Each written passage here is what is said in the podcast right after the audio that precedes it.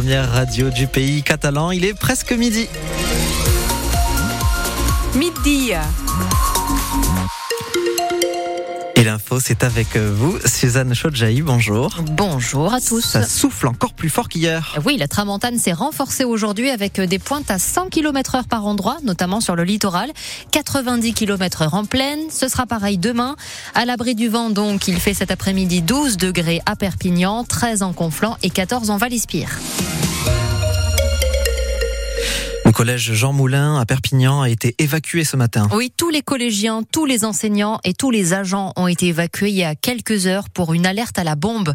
Le collège Jean Moulin a reçu des menaces par mail. Du coup, tout le monde évacué d'abord dans un parc, puis à la Casa Musicale. C'est toujours en cours d'ailleurs. Une brigade de police spécialisée dans ce type d'intervention est en train de vérifier le collège de fond en comble. En attendant, les parents ne doivent pas venir chercher leurs enfants. Hein. C'est pour éviter de perturber l'opération. On vous a tout expliqué sur le site internet de France Bleu Roussillon. Les alertes à la bombe se multiplient partout en France depuis quelques mois.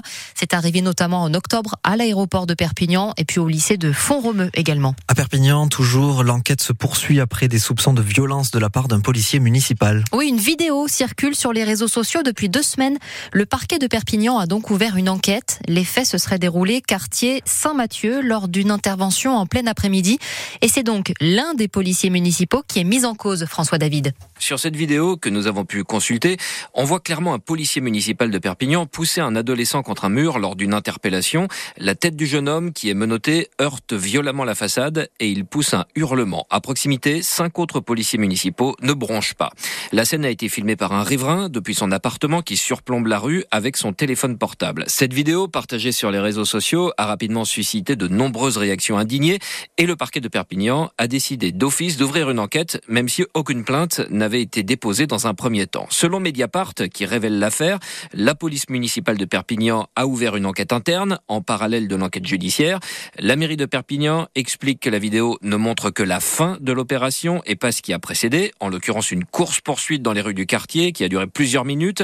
La mairie affirme aussi que le jeune homme a refusé de se soumettre au contrôle et a multiplié les cris d'alerte à destination des autres dealers ou guetteurs présents dans la zone. Vous l'avez entendu, donc deux enquêtes en cours, les faits qui se seraient déroulés quartier Saint-Mathieu. Le gouvernement, lui, prépare le terrain pour sa loi immigration après le rejet du texte par l'Assemblée nationale. Le projet de loi arrive lundi en commission mixte paritaire pour trouver un compromis et relancer le projet. Elisabeth Borne, la première ministre, reçoit les uns après les autres les représentants des différents partis politiques, mais le texte est toujours rejeté par une partie de la population, notamment par les associations qui viennent en aide aux personnes migrantes. Nous recevions ce matin la coprésidente de la Ligue des droits de l'homme dans les Pyrénées-Orientales, Dominique Noguer, qui s'inquiète vraiment de la tournure que prend ce projet de loi.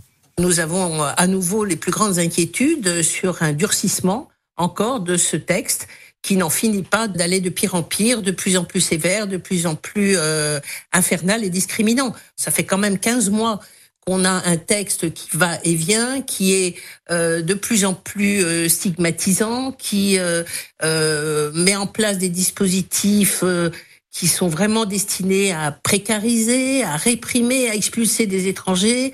On s'attaque au droit d'asile, on s'attaque au droit du sol, enfin voilà. Et je vais vous dire que ça va même plus loin, puisque même les personnes qui sont en situation régulière, qui vont avoir un parcours du combattant incroyable à, franchir pour pouvoir bénéficier de la totalité de leurs droits.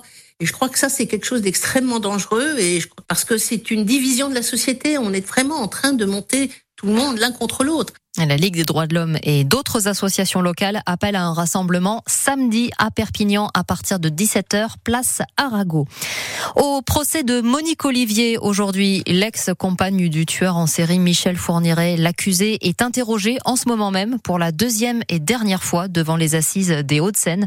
Elle est jugée depuis deux semaines pour complicité de meurtre et d'enlèvement de Marie-Angèle Domès, Johanna Parish et Estelle Mouzin dans les années 90 et 2000. Midi et 4 minutes sur France Bleu Roussillon, c'est officiel. Vous pouvez vous inscrire pour acheter une voiture électrique. Oui, c'était une promesse d'Emmanuel Macron. Le président vient d'officialiser ce matin le lancement du leasing, c'est-à-dire une location à 100 euros par mois pour une voiture que peut-être vous pourrez acheter par la suite si vous le souhaitez. À partir du 1er janvier, vous pourrez donc vous inscrire sur le site internet dédié et vérifier surtout si vous êtes éligible à ce dispositif parce que pour l'instant, ça concerne les ménages les plus modestes, Raphaël Ebenstein. 4 à 5 millions de personnes au total semblent potentiellement éligibles à condition d'avoir un revenu fiscal de référence inférieur à 15 400 euros par an et d'être considéré comme un gros rouleur. Mais le dispositif ne devrait concerner que 20 à 25 000 véhicules l'an prochain. Concrètement, les ménages intéressés pourront commander une voiture à partir du 1er janvier sur les sites des loueurs conventionnés par l'État plusieurs dizaines de modèles proposés, essentiellement français ou européens, un tarif moyen de 100 euros par mois, sans apport initial, parfois moins ou plus selon les modèles. La future Citroën IC3 est ainsi annoncée à seulement 54 euros, avec engagement de 3 ans minimum, ce qui représentera un coup de pouce de l'État de 13 000 euros par véhicule, en incluant le bonus écologique. Et le site internet dédié pour vérifier si vous êtes éligible, c'est monleasingelectrique.gouv.fr. La prime covoiturage, elle, est reconduite l'an prochain. C'est une prime de 100 euros pour les trajets courts de moins de 80 km. Le but, c'est de développer le covoiturage du quotidien, notamment les trajets domicile-travail ou domicile-école. Et puis, Yannick Noah est nommé capitaine, capitaine de l'équipe de France masculine de tennis en fauteuil. C'est pour les Jeux paralympiques cet été à Paris. Ça veut dire que Yannick Noah entraînera les Français.